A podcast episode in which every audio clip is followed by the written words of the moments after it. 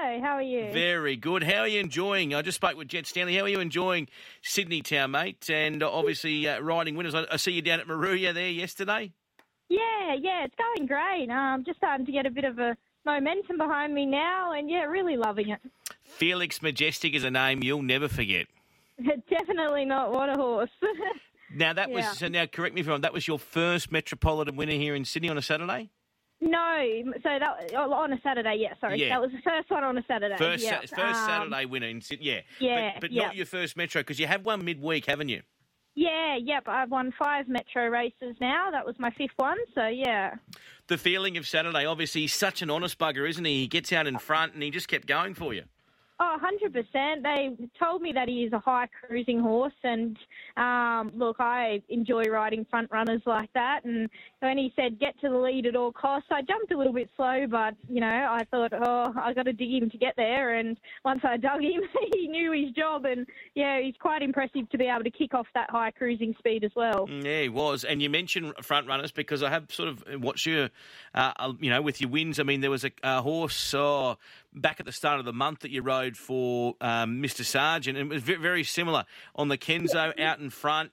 Horses just seem to travel for you. Is it uh, your, your history and background? Have you come through um, Pony Club, family, and horses? What's the story?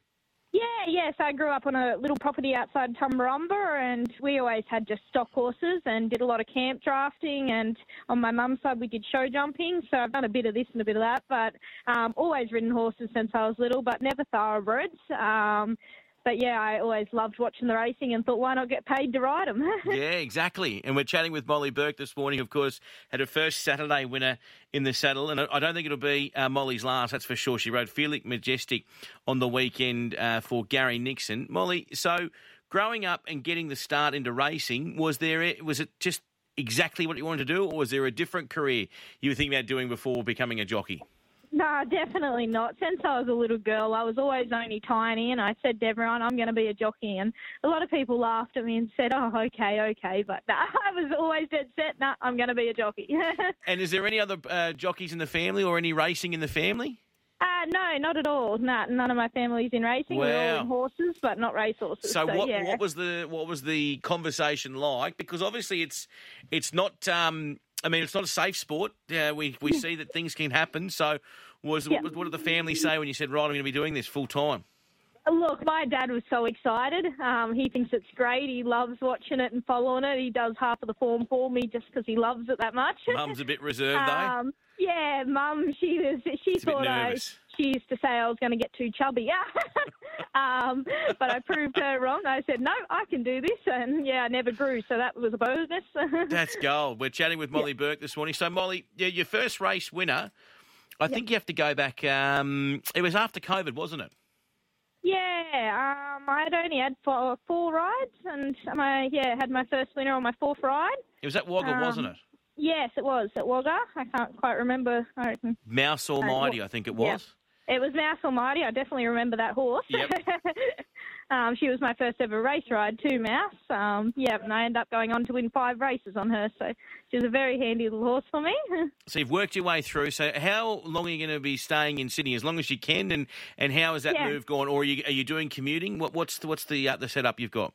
yeah, look, no, as long as I can. Um, I'm with John Sargent now, and it's going great there. And look, as long as I'm making a go out of it, I'm going to stay. And um, look, if I ever get stuck and need to go back to the country, I've got plenty of support to go back there. But while I can make a living up there, I'm going to try and stick it out as long as I can. What have you learned from Sarge thus far?